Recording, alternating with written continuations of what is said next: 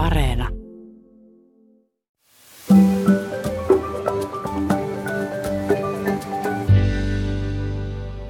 Oletko sinä Mikko mielestäsi luova ihminen? No siis kyllä luovuus on mulle aina ollut jotenkin tosi tärkeää. Aina sitä on halunnut päästä jotenkin luomaan jotain. Esimerkiksi just piirtämällä, maalaamalla, kirjoittamalla. Jotenkin törmäyttää aika erilaisiakin ajatuksia, ideoita, toimintatapoja yhteen.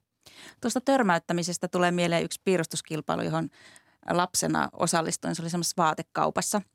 Yllättäen voitinkin sen ja sain palkinnoksi housut. Voitokas työni esitti kahta kissaa, vaikka oikeastaan siinä olisi pitänyt piirtää vaaleanpunainen pantteri. Mutta ehkä tuo radikaali näkemys vakuutti tuomarit. Ja eikö nyt luovuudessa ole usein kyse just tällaisesta, että ai sä ajattelitkin tämän näin. Ja vaikka nyt ehkä joskus saattaa olla niin, että esimerkiksi omalla kohdalla lopputulos onkin jotain ei niin toivottua ja itse asiassa aika hirveätäkin, niin kyllähän usein näin pääsee syntyy myös jotain ihan uutta ja yllättävää. Ja nyt kun ihmiskunta on yhä epävarmempana näyttäytyvän tulevaisuuden edessä, niin ehkä enemmän kuin koskaan tarvitaan tämmöistä totunnaisuutta haastavaa ja rohkeasti kokeilevaa luovuutta. Mutta mitä tällaisen ihmisessä piilevän luovuuden valjastaminen meiltä yksilöinä yhteisönä oikeastaan vaatii? Ja mitä se luovuus ylipäätään on? Puhutaanko me tässä jostakin harvojen oikeudesta vai enemmänkin universaalin ihmisyyden osasta? Näitä selvitellään tänään, kun luovuuden merkitystä ovat meidän kanssa pöyhimässä radikaalia luovuutta julistavan Aalto-yliopiston provosti ja johtamisen professori Kristiina Mäkelä ja luovuudesta kirjoittanut työelämäprofessori ja filosofi Lauri Järvilehto. Olet kääntänyt korvasi horisonttiin. Minä olen Mikko Kuranlahti. Ja minä Hilkka Nevala.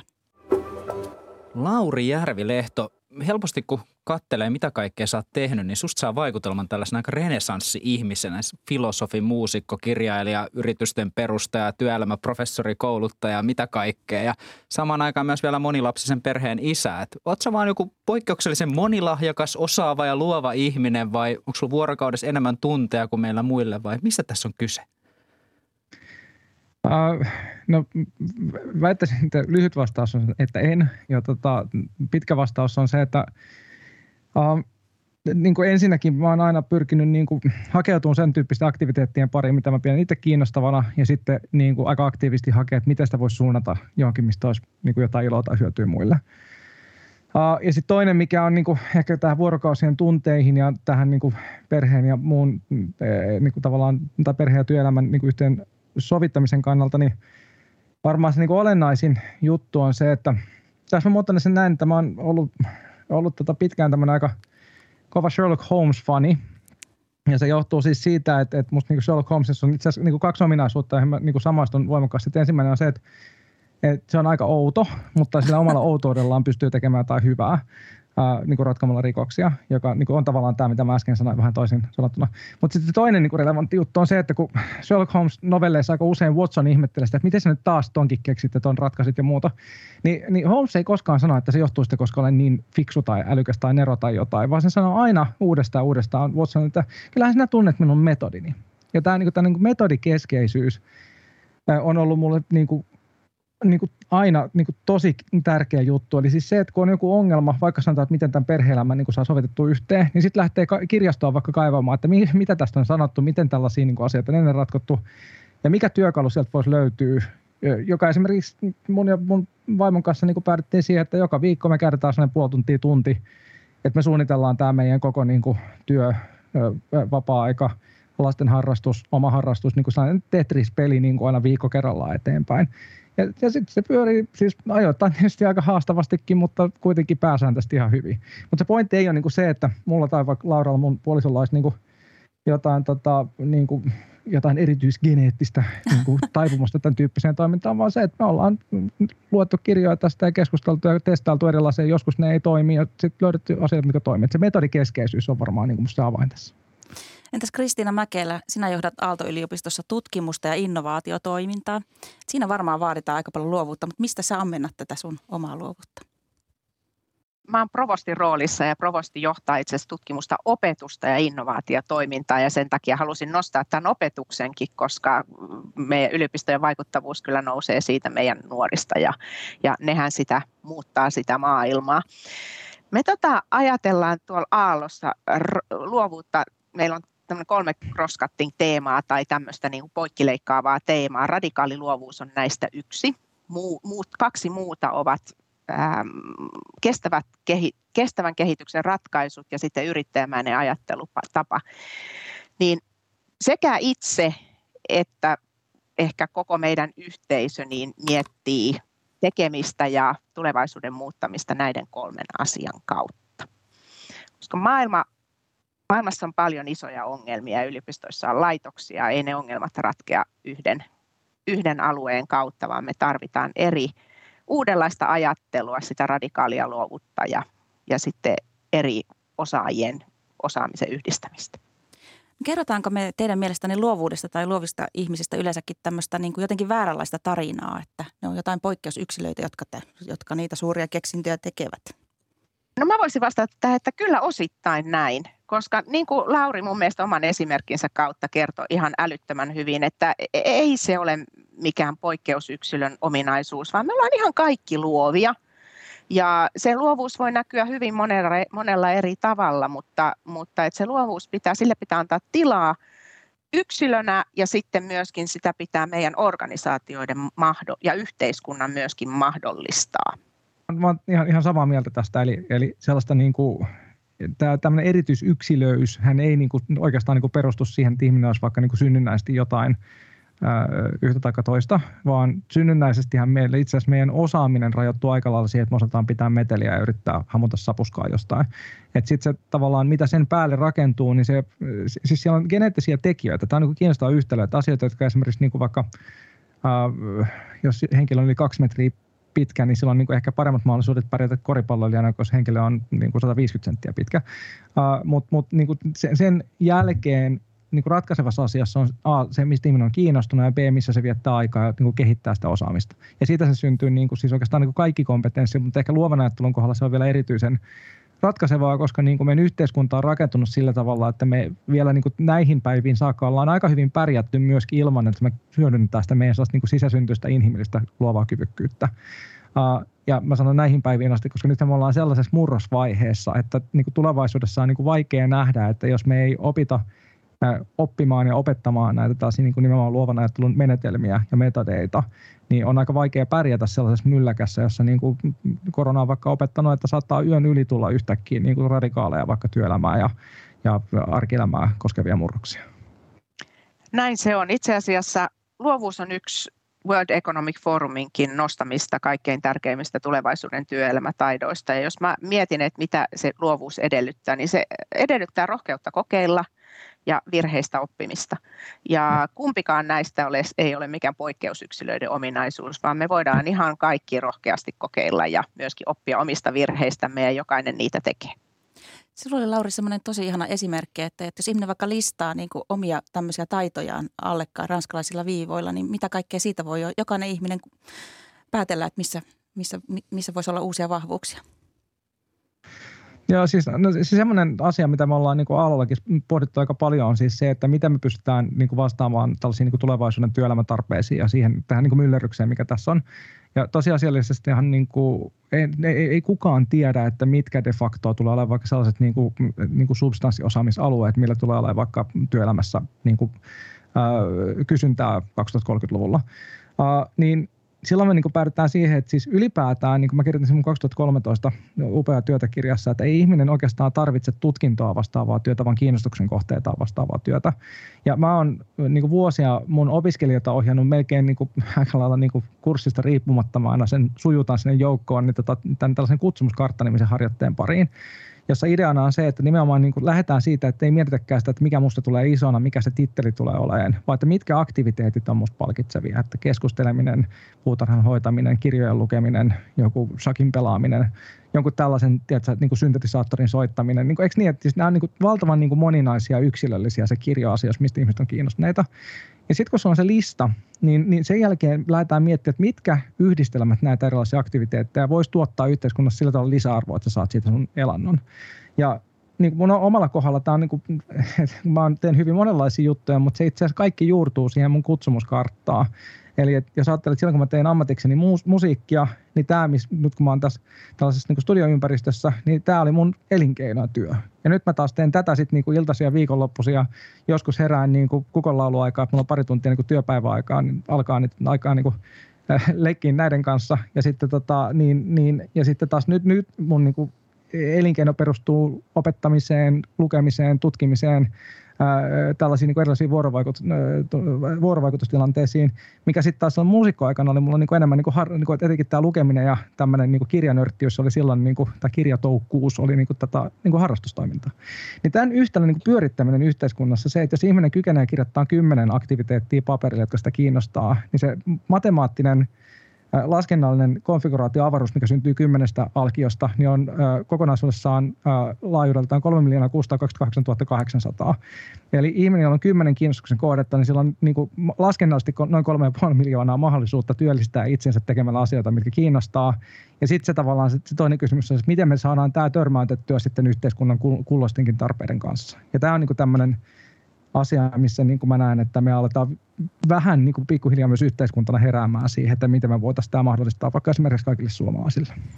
Joo, tota, mä, mä itse asiassa haluaisin ensin jakaa semmoisen omakohtaisen esimerkin, mikä mulle tuli mieleen tuosta Laurin kun sä puhuit siitä merkityksellisyydestä ja kiinnostuksen kohteista, niin mulla oli tässä muutama vuosi vieraana meidän Aalto-yliopiston ylioppilaskunnan hallitus, opist, meidän opiskelijoita ja sitten erään kansainvälisen huippuyliopiston opiskelijoita myöskin. Ja sitten siinä kun jutusteltiin, niin mä, mä sitten kyselin heiltä, että no mitä te haluatte tehdä, kun valmistutte. Ja ja, ja nämä ulkomaisen huippuyliopiston opiskelijat sitten aloitti sen kierroksen ja sanoivat, että niin kuin kuvasivat erilaisia positioita, siis organisaatioita ja niiden johtotehtäviä ja, ja, ja ehkä tämmöistä niin kuin prestiisin kautta. Ja, ja, ja tota, sitten kun meidän Aallon opiskelijat sai sitten puheenvuoron tästä, niin ne puhuu asioista, merkityksellisistä asioista. Esimerkiksi, että haluan auttaa ratkaisemaan ilmastonmuutosta, haluan kehittää uusia ei-muovipohjaisia materiaaleja, haluan tehdä työtä paremman AIin puolesta ja niin edelleen. Täytyy sanoa, että siinä kohtaa mä olin kyllä todella ylpeä meidän nuorista ja kuinka niin kuin merkityksellistä ja luovaa ajattelua niillä oli. Aiemmin jo Kristiina sanoit tuossa, että tähän, tämmöisen luovuuden rohkaiseminen tosiaan vaatii myös ympäristöltä jotakin. Mitä se vaatii? Minkälainen ympäristö vaaditaan siihen, että luovuus lähtee oikeasti kukkimaan ja ihmiset uskaltaa lähteä kokeilemaan? Joo, tämä on ihan avainkysymys, koska, koska luovuus tapahtuu – tai, tai sanotaanko laajemmin, että uusien asioiden, niin kuin asioiden uudella tavalla miettiminen ja uusien asioiden kehittäminen ja vaikka nyt sanotaanko innovaatiot ja keksinnöt, niin nehän syntyy niin kuin erilaisten osaamisten ja erilaisten alueiden rajapinnoissa. Sen takia meidän pitää mahdollistaa luovuutta oikeastaan kahdella tavalla, jos mä ajattelen nyt, kun mä oon johtamisen proffa myöskin, olen miettinyt tätä myöskin organisaatioiden näkökulmasta, ei pelkästään sen niin kuin yksilön luovien ajatusprosessien näkökulmasta, niin se tarvii ensinnäkin niitä törmäytyksiä. Ne törmäytykset voi olla niin kuin etukäteen mietittyjä tai sitten sellaisia, että ne tulee, ne tulee yllättäen, mutta et ihmiset, jos ei ihmiset kohtaa, niin ei sitä uutta synny. Ja sen takia tämä meidän pandemia on ollut aika niin kuin, haastava paikka nyt nimenomaan tämän uuden luovan innovatiivisen ajattelun ja, ajattelun ja tulevaisuuden kannalta.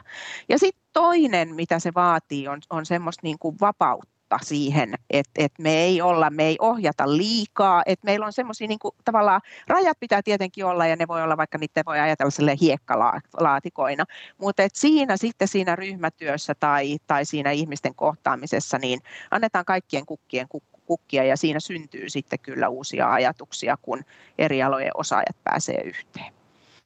Mitäs Lauri sanoisit tähän, kun, kun olet paljon kirjoittanut tästä luovuudesta? No, mä, mä, mä oon ihan, ihan samaa mieltä tästä. Siis se, niin kuin pari semmoista, niin kuin, tai ehkä se niin avain, avaintekijä niin on, on niin kuin yhtäältä sellaisen niin kuin just niin kuin ihmisen sisäisen drive sisäisen motivaation ja sitten sellaisen niin kuin ryhmätyössä tällaisen niin kuin diversiteetin, tai voi, voi puhua tällaisen niin moniulotteista diversiteetistä ja niin monimuotoisuudesta niin tota, toteutuminen. Eli jos kaikki ajattelee samalla tavalla ja taputtaa aina toisiaan selkää ja nauraa samalle vitseille, niin silloinhan mitään uutta ei pääse syntymään vaan tämän monimuotoisuuden kautta, jota voi tapahtua siis hyvin monenlaisissa niin kuin ulottuvuuksissa, että et, et voidaan puhua niin kuin osaamisen monimuotoisuudesta tai kulttuurisesta monimuotoisuudesta tai niin kuin niitä, niitä, niitä ulottuvuuksia on niin kuin toista kymmentä ainakin vähintään. Ja se, mikä minusta on niin kuin kiinnostavaa siis niin kuin tämä, tästä niin kuin Aallon eh, kontekstissa, niin on se, että kun meillähän on siis silloin aikanaan, kun me tota, muutama vuosi sitten aloitin näissä nykyisissä hommissa, niin mä olin todella niin kuin innoissaan siitä, että Aallon DNAssa on itse asiassa ne kolme sellaista niin kuin osaamisaluetta, jotka on kriittisiä siinä, että syntyy niin kuin tällaisia huippuluokan tiimejä. Eli meillä on niin kuin taide, teknologia ja liike, liiketoiminta, jotka esimerkiksi niin kuin kaikissa startupeissa täytyy olla niin kuin edustettuina. Ja sitten tämän ympärillehän on nimenomaan meidän, meidän opiskelijoiden ja tämän, tämän, mistä Kristina puhuu, tämä Aalto Entrepreneurship Society tai mitä se muuten on suomeksi, apua, tai Aallon yrittäjäyhteisö, niin tota, mä en osaa puhua siis Startup Suomea ollenkaan, mä oon tosi huono siinä. Niin, tota, niin, niin, niin meidän opiskelijoiden niin kuin sen drivein ympärille syntytään niin kuin meidän nykyinen ihan niin kuin huikea startup-ekosysteemi. Ja niin eilenhän nyt lanserattiin just tämä sana suomalaisen startupin tämmöinen startup-yhteisö, yhteisö, joka pyrkii niin kuin, siis käytännössä siihen, että kymmenen vuoden sisään niin kuin meidän startup, startupit olisi käytännössä meidän suurin vientituote, joka on siis ihan realistinen skenaario, kun katsotaan niitä laskelmia. Niin tavallaan tämän, tämän niin kuin yhteisön niin kuin, siitä omasta drivista ja siitä sellaista niin kuin osaamisdiversiteetistä niin on syntynyt tämmöinen niin kuin ilmiö, jonka pitäisi niin kuin teoriassa olla tällaiselle pienelle kansalle mahdotonta, mutta se on nyt todellisuutta. Ja se, mikä on niin kuin musta erityisen innostavaa tällä hetkellä on, että kun Kristina kuvasi noita meidän niitä läpileikkaavia teemoja, niin nyt tavallaan niin kuin se seuraava vaihe, mitä, mikä niin kuin näkyy kaikkien meidän opiskelijoiden asenteissa ja niin kuin halussa just ratkoa näitä piinaavia ongelmia, niin on se, että, että voisiko tämä meidän 12 000 opiskelijan yhteisö, tai siis sanotaan vaikka niin kuin tämä koko suomalainen startup-ekosysteemi niin kuin suunnata huomionsa vielä sen lisäksi, että ne tekee niin kuin hienoa bisnestä tuolla maailmalla, niin siihen, että me ratkotaan näitä niin kuin kriittisiä kestävän kehityksen ongelmia. Ja siinä niin kuin just kun katsoo vaikka näin meidän niin kuin opiskelija erilaisten niin kuin toimintojen, niin kuin Aalto OS tai Kioshautomon tai, tai Junction Hackathonin tällaisen tota, niin näiden niin kuin, tavallaan niin kuin, toimintojen, vaikka niin kuin, johtajien asenteita, ne on kaikki sitä mieltä, että pitää tehdä just tämän tyyppisiä asioita, mitä, mitä Kristina kuvasi tuossa aikaisemmin. Ja se, se että et, et, et, siinä on niin kuin, musta se niin kuin, luovuus tulee niin kuin, tavallaan siis niin kuin, todella konkreettiseksi että sulla on se osaamisdiversiteetti, sulla on se halukkuus niin kuin löytää monenlaisia niin kuin näitä ulottuvuuksia, se radikaali eh, niin kuin luova ajattelu, yrittäjämäisyys, ja sitten niin kuin tavallaan mennään kohti asioita, jotka on nimenomaan niin kuin muodostaa sen merkityshorisontti, jossa me niin kuin palvellaan jotain itseämme niin kuin suurempaa tarkoitusta tässä meidän elämässä. Ja no, siis et, et, et sehän on niinku se, missä ihminen niinku myöskin no, niinku voi parhaiten, kun se kokee tekevänsä jotain, joka ylittää hänen niinku oman yksilöllisyytensä rajat ja tekee jotain hyvää maailmassa. Niin siinä mä näen niinku tavallaan, että se luovuus, sitä monimuotoinen öö, niinku, tai moniulotteinen monimuotoisuus, niin ne on niinku tavallaan niinku avainasemassa tässä meidän niinku tulevaisuuden kannalta. Joo, sano vaan Kristiina, sä nyökyttelet siellä kovasti. Joo, joo. Tota, luo, luovutaan ihan vaik- hirveän vaikea automatisoida tai prosessoida. Ja, se on, ja sehän on tietenkin sen takia, koska se lopputulos on etukäteen tuntematon. Niin että sä vois sitä etukäteen suunnitella tai luoda siihen prosessia. Se on enemmänkin tämmöistä niin kuin tutkimusmatkailua. Mä tykkään siitä, siitä näkökulmasta. Ja mulla on itse asiassa aika hyvä esimerkkikin tästä. Meillä Aalto on nyt kymmenen vuotta vanha, niin me tässä alkuvaiheessa lähdettiin miettimään, että miten me löydetään sitä niin kuin eri taustalta tulevien ihmisten kohtaamisia ja laitettiin pystyyn tämmöinen projekti kuin ChemArts, jossa oli siis meidän kemistit, kemian tekniikan osaajat, kun meillä on aika paljon materiaaliosaamista sieltä, ja sitten taas meidän taiteen ja suunnittelun osaajat.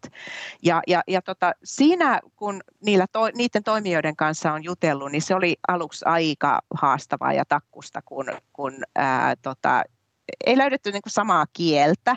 Puhuttiin, puhuttiin niistä asioista ihan erilaisten niin kuin ajatusmallien kautta. Mutta sitten kun niitä törmäyty, törmäytyksiä tuli, tuli riittävästi ja nimenomaan vielä meidän avarakatseiset opiskelijat siinä keskiössä, niin sieltä on syntynyt mitään mielenkiintoisempia ja innovatiivisempia yhdistelmiä nimenomaan vaikka puuta käytetään uudella tavalla, sen kiiltävää pintaa tai uusia tekstiilipoh- tai puupohjaisia tekstiilimateriaaleja tai, tai dip wrap kurkuille, joka, joka korvaa mahdollisesti tulevaisuudessa muovin ää, kestävillä, kestävillä materiaaleilla. Tämä on huikeaa, mutta ei semmoista synny ilman sitä, että törmäytetään ihmisiä ja annetaan niille vähän vapautta eksperimentoida.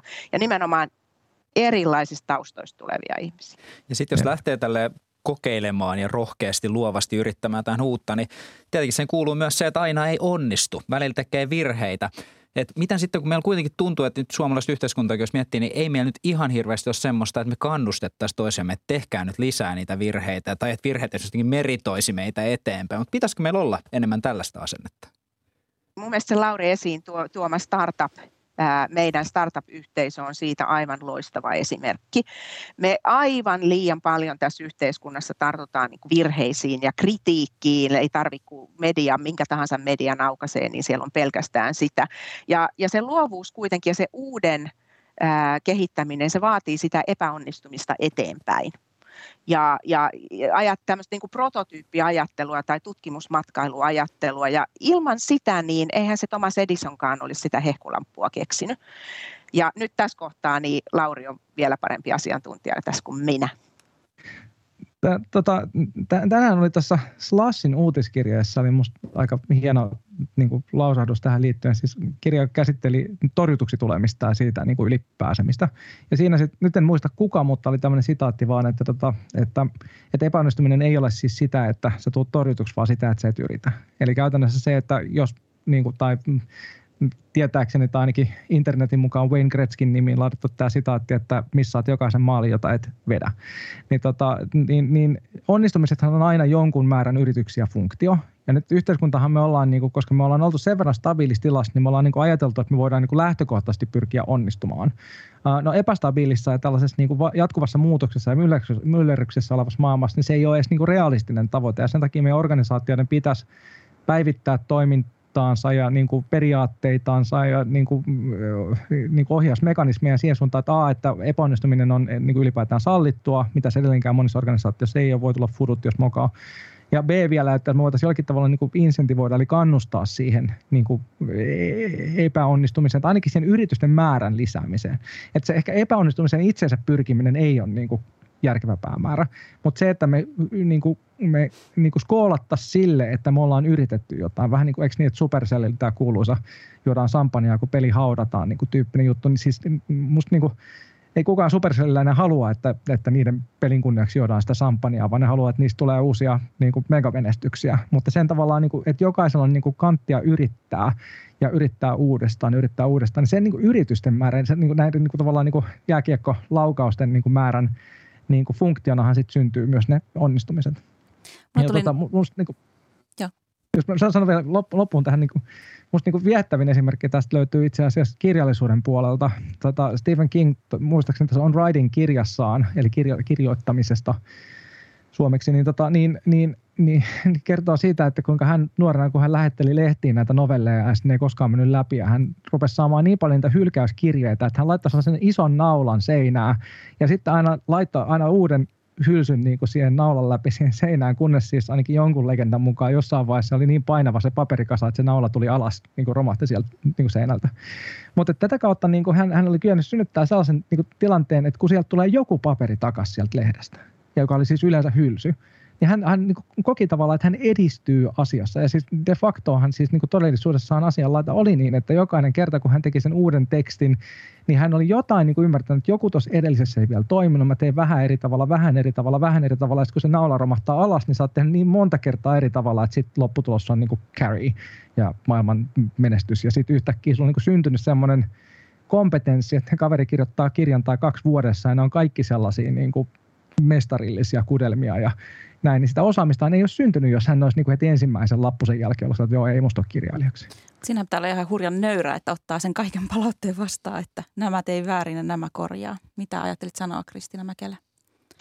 Joo, mä, tota, mun on pakko nyt tähän johtamisen professorina kyllä kompata tota, mitä Lauri sanoi tässä, että kun mä katson meidän organisaatioita ja ehkä yhteiskunnallista keskustelua ja kulttuuria myöskin, niin meillä on aika lailla va- va- vallalla semmoinen suorittamisen kulttuuri ja, ja, ja siihen liittyy semmoinen ajattelutapa vähän niin kuin meidän oman päämmekin sisällä se, että, että tota, okei, mun pitää nyt tehdä tämä hyvin ja, ja silloin, se, silloin se, ja ehkä paremmin kuin muut vielä, niin siihen tulee just se, että sitten sit rupeaa kysymään itseltään semmoisia kysymyksiä, että olenko hyvä vai enkö ole hyvä, ja olenko parempi kuin tuo toinen vai, vai olenko huonompi kuin tuo, kuin tuo toinen.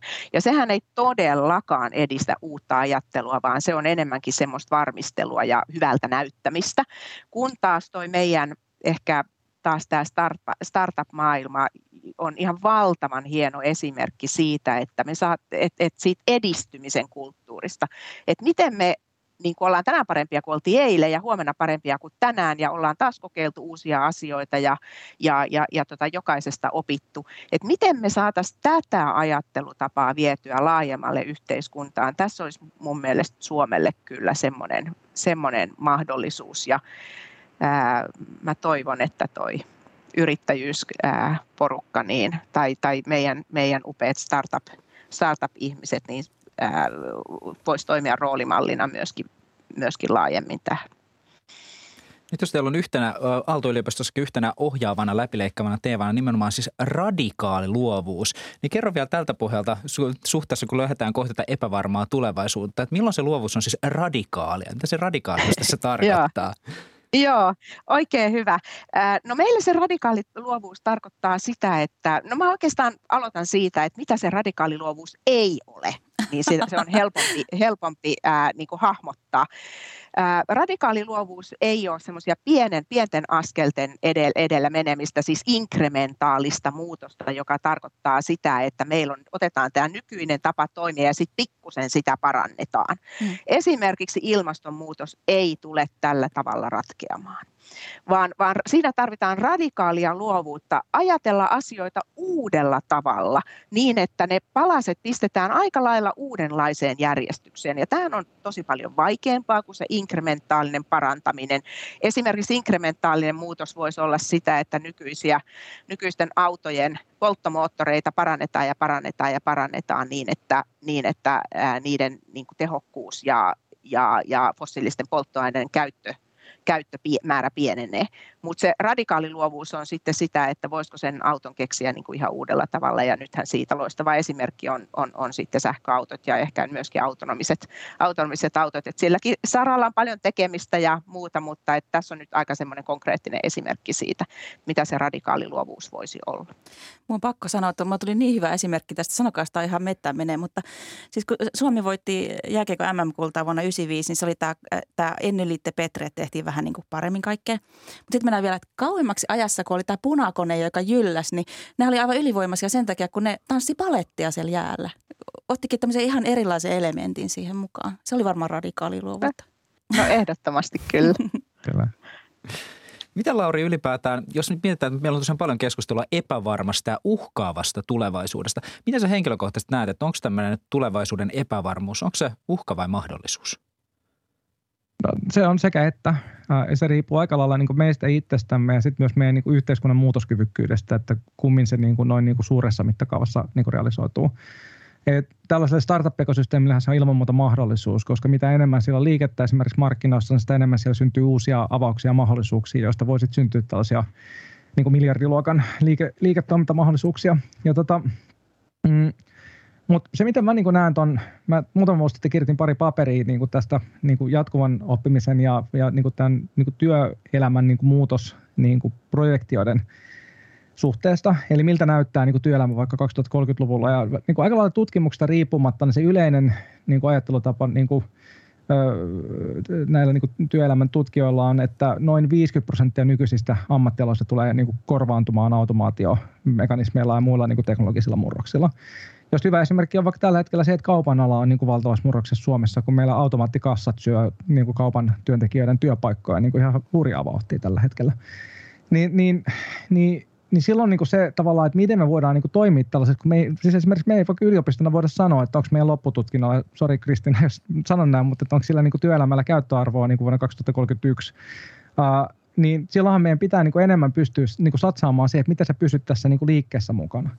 Ja siinä mä näen, että siinä on olemassa kaksi lääkettä, et, ja ne on tota, jatkuva oppiminen ja luova ajattelu. Ja jatkuva oppiminen niin kuin mahdollistaa sen, että jatkuvasti niin päivittämällä omaa osaamista, niin me voidaan pysyä mukana siinä muutoksessa. Me voidaan niin reagoida siihen muutokseen, ja jos työmarkkinoilta lähtee vaikka joku kaupan niin kuin kassa niin kuin niminen ammattikunta-ala kokonaan niin kuin samaa tietä kuin vaikka hevoskärryjen kuljettajat aikanaan meni, niin meillä on niin kuin ihmisillä olisi niin kuin valmiudet siinä kohtaa, ja niillä olisi jo siinä vaiheessa uutta osaamista, jolla he voisivat sitten niin kuin uudesta työmarkkinasta niin kuin synnyttää mahdollisuuksia.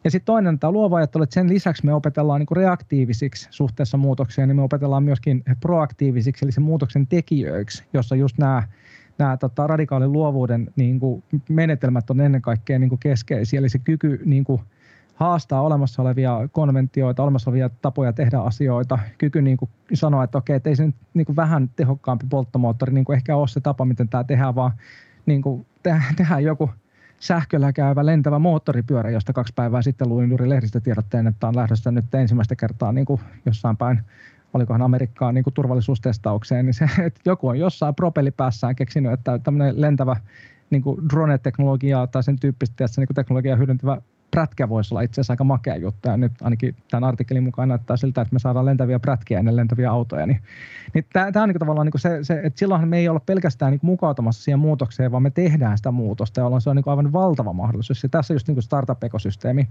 on, on loistava, loistava esimerkki. Ja sen jatkuvan oppimisen niin osalta vielä, niin senhän voi niin jakaa kahteen erityyppiseen kategoriaan, että puhutaan niin niin kuin elämän mittaisesta ja elämän laajuisesta oppimisesta. Elämän mittainen oppiminen, on lifelong learning, niin tarkoittaa sitä, että aina niin kuin mennään välillä johonkin täydennyskoulutukseen ja niin kuin hankitaan joku lisätutkinto tai joku sertifikaatti tai muu. Ja se on niin kuin etenkin niin kuin, niin kuin tällaisella niin kuin korkeammin koulutetulla aloilla niin aika tyypillistä, että tällaista niin kuin päivittämistä tehdään. Mutta meidän ehkä suurin, ainakin näin analyysien mukaan, mihin mä oon perehtynyt, niin suurin niin työmarkkinahaaste on itse asiassa tämmöinen niin kuin blue collar to white collar niin kuin upskilling haaste, eli se on niin kuin suomeksi niin kuin, niin kuin suorittavasta työstä asiantuntijatyöhön niin kuin uudelleen kouluttautuminen niin kuin kansakunnan tasolla. Niin siinä taas niin kuin se, että jos ajatellaan vaikka, että on vaikka niin kuin jotain vuorotyötä tekevä ihminen, jolla on vaikka niin kuin yksinhuoltana useampi muksu tai muuta, niin siinä ei hirveästi elämäntilanne mahdollista sitä, että voidaan mennä ainakin kurssille täydentää jotain osaamista. Ja tässä tarvitaan sitä niin kuin elämän laajuista, eli life wide learning, eli sellaista niin kuin tavallaan niin kuin ratkaisu, jossa ää, niin kuin tällaista esimerkiksi vaikka meidän korkeakoulu osaamispääomaa voitaisiin jaksottaa sellaisiin kokonaisuuksiin, että sä voit tehdä niitä vaikka muutaman minuutin kerralla jossain bussipysäkillä tai metroasemalla tai muualla, että sä voit vaikka työmatkat käyttää tähän niin kuin uudelleen niin kuin kouluttautumiseen. Ja siinä mä näen niin kuin valtavia mahdollisuuksia meille kansakuntana et, et jos me päästään niin kuin tilanteeseen, missä sanotaan vaikka meidän niin kuin yliopistojen tarjoama olisi vaikka jollakin niin kuin edes merkittävällä prosenttiosuudella niin kuin koko, koko kansan saavutettavissa tällaisessa niin kuin life wide learning asetelmassa, niin silloin me oltaisiin niin kuin rokottauduttu tällaiset. Sitten sitä muutosta voi niin kuin bring it on, että antaa tulla vaan, että, että niin kuin Suomi, Finland, tiedätkö, niin kuin täältä niin kuin oppii ja kehittää uutta ja tiedätkö, niin kuin me hyödynnetään sitä muutosta sellaisessa tilanteessa. Ja se, mitä mä niin sanoin tuossa alussa, että, että, että, että nämä on niin aika ratkaisevia hetkiä nähdä, että kyetäänkö me kansakuntana niin kuin synnyttää niin kuin riittävän paljon sellaisia tukimekanismeja rakenteita, jotta me voitaisiin niin kuin mahdollistaa tämä kaikille suomalaisille. Siis osallehan tämä on jo arkipäivää niin kuin tällä hetkellä, uh, mutta se, niin kuin, mihin mä toivoisin, että me pystyttäisiin niin kuin, niin kuin Suomen mittakaavassa, missä musta niin kuin Aallolla on esimerkiksi todella huikeat niin kuin pilottihankkeita ja mahdollisuuksia niin kuin edistää tätä, niin se, että se olisi joka ikisen kansalaisen niin kuin oikeus ja mahdollisuus kehittää itseään niin kuin kohti sellaisia asioita, missä se oma kiinnostuksen kohde ja ne kulloisetkin työmarkkinatarpeet olisi mahdollisimman hyvässä tasapainossa keskenään nythän on Suomessa siis tuntuu olevan, että joillakin aloilla on työvoimapula ja joillakin aloilla sitten on, että tarjontaa on niin kuin liikaa. No miten tämmöistä niin kuin kohtaantoa voisi niin kuin yrittää, yrittää rakentaa? Että, että yksi, mitä aiemmin puhuttiin, niin oli se, että sellainen, että ihmiset sais niin kuin miettiä, että mikä niitä oikeasti kiinnostaa ja ne lähtisi niin kuin tavallaan sitä kautta rakentaa sitä työelämää. Voisiko se olla yksi ratkaisu? Niin kuin luovuus. Joo, joo, siis, mun, mun, siis mä niin kuin toivoisin, siis mä, mä oon itse tietenkin ollut sille onnekas, että mulla kotona niin kuin aina terotettiin sitä, että niillä titteleillä ja palkkatasoilla on niin väliä, että koetat tehdä kiinnostavia asioita. Ja mä toivoisin, että me opittaisiin niin kuin kansakuntana niin kuin mahdollistamaan tämä niin kuin yhä, tai siis, siis ideaalisti kaikille. Mun mielestä niin kuin mielekäs elämä, mielekäs työ on niin kuin fundamentaalinen ihmisoikeus, joka pitäisi olla niin kuin jokaisella. Uh, ja tällä hetkellä siis Suomessa on aika iso rakenteellinen työttömyyshaaste. Meillä on iso kohtaanto-ongelma. Ja mä niin kuin, olen muutamassa paperissa kirjoittanut siitä, että, että meidän tulevaisuuden niin suurin työ- ja elämänhaaste ei todennäköisesti tule ole rakenteellinen työttömyys, vaan rakenteellinen ammattitaidottomuus. Eli meillä on valtavia ihmisjoukkoja, joiden niin kuin de facto olemassa oleva ammattitaito ei ole, niin kuin, sillä ei ole enää kysyntää työmarkkinoilla.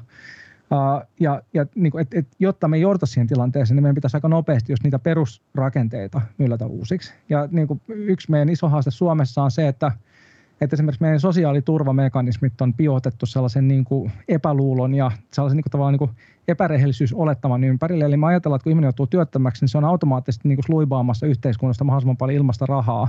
Vaikka niin kuin todellisuudessa, jos me katsotaan niin kuin suurimman osan työttömien ihmisten asenteita, niin ihmisten haluaa työllistää, ihmisten haluaa tehdä jotain – arvokasta, jotain kiinnostavaa, jotain siis ylipäätään, vaikka niin, että päivissä on niin kuin jotain järkeä. Eli se on aika pieni vähemmistö on niitä ihmisiä, siis joiden takia tämä systeemi on niin kuin pihotettu näin.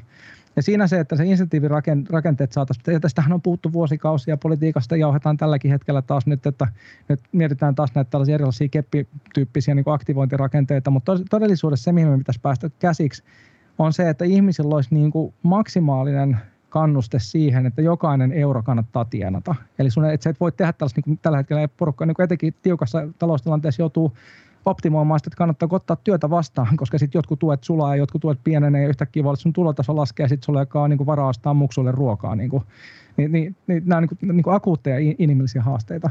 Kun taas jos meillä olisi joku tämmöinen, niin kuin sanotaan vaikka negatiivinen tulovero, niin kuin mä muutama vuosi sitten perehdyin näihin erilaisiin niin vaihtoehtoisiin malleihin, niin, niin se on musta niin kuin kiinnostavin näistä sen, sen takia, että, että jos meillä olisi semmoinen kiila, joka tavallaan tietyn tulotason alapuolella johtaa siihen, että yhteiskunta kompensoi sun tulotasoa ja tietyn tason yläpuolella taas johtaa siihen, että sä maksat veroa, niin silloinhan jokainen euro, minkä ihminen tienaa mistä tahansa niin kuin pätkäduunista, niin olisi aina niin kuin tavallaan kotiin päin sekä sille yksilönä että meille yhteiskuntana.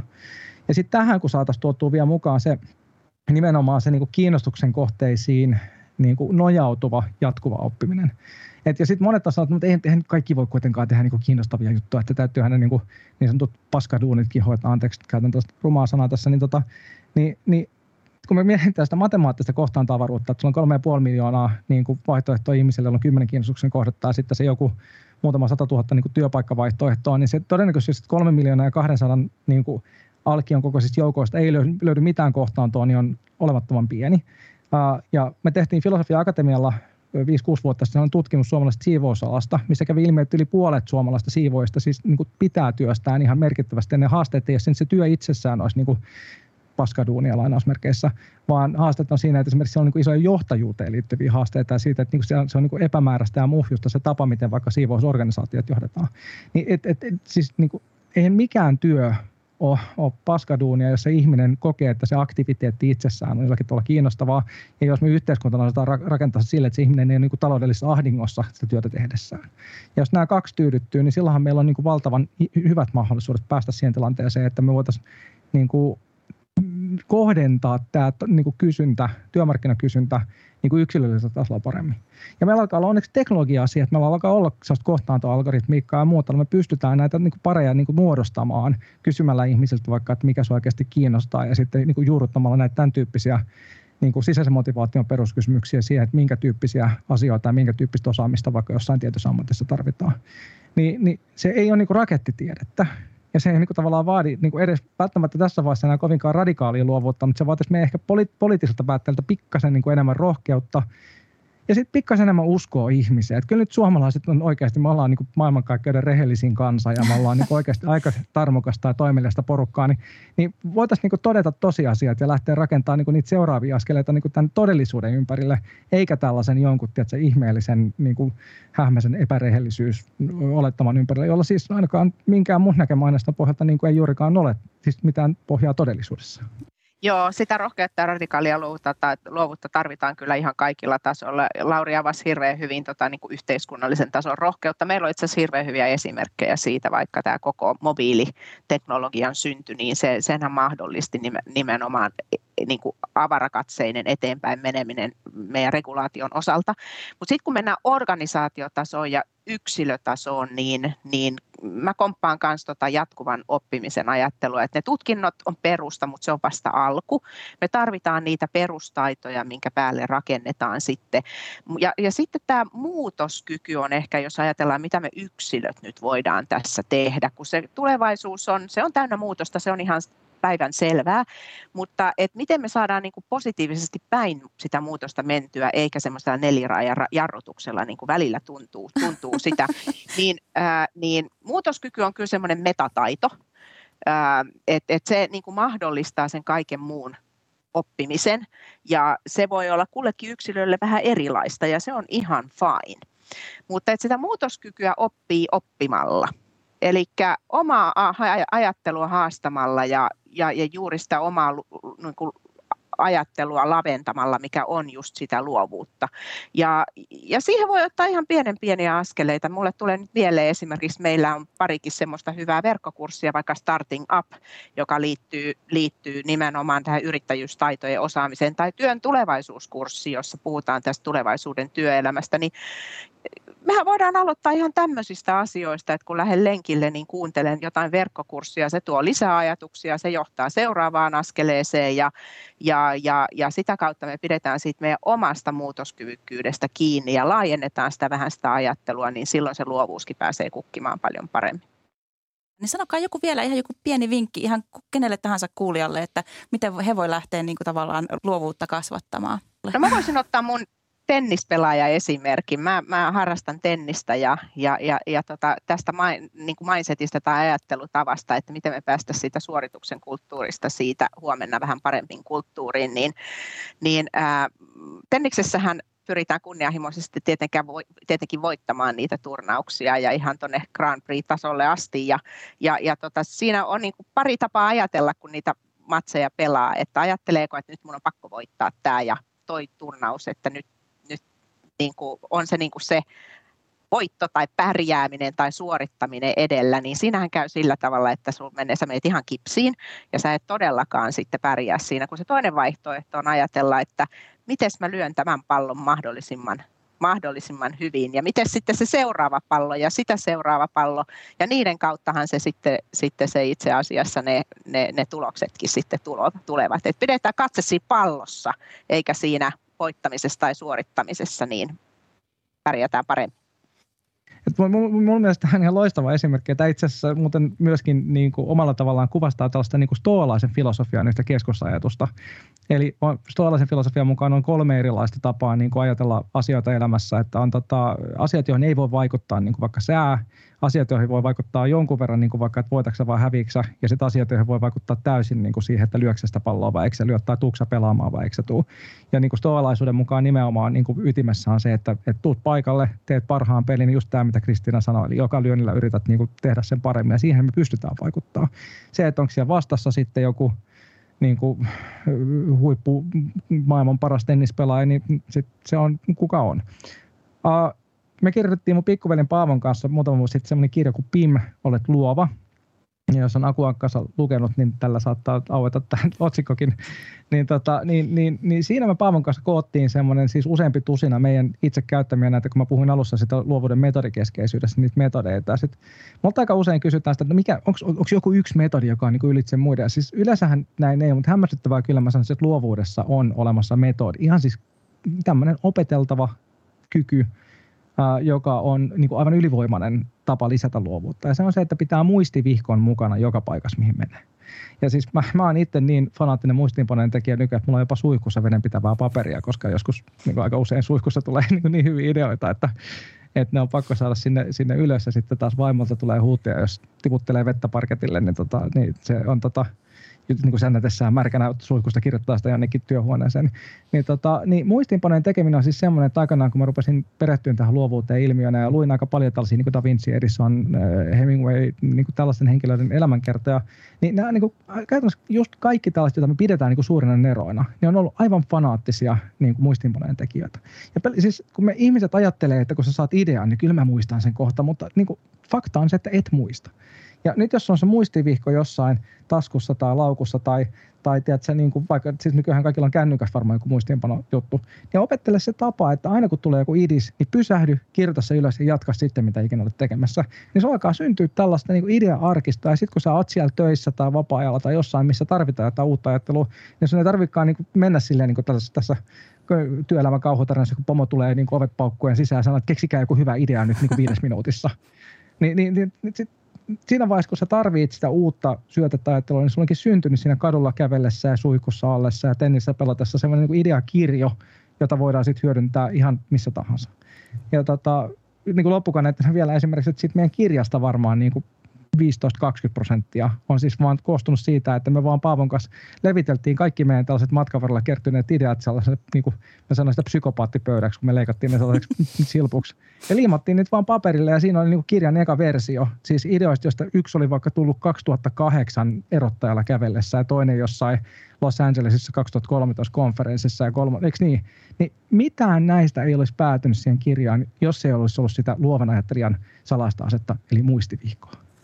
Kiitos ihan älyttömän luovasta ja mielenkiintoisesta inspiroivasta keskustelusta. Kiitos. Kiitoksia.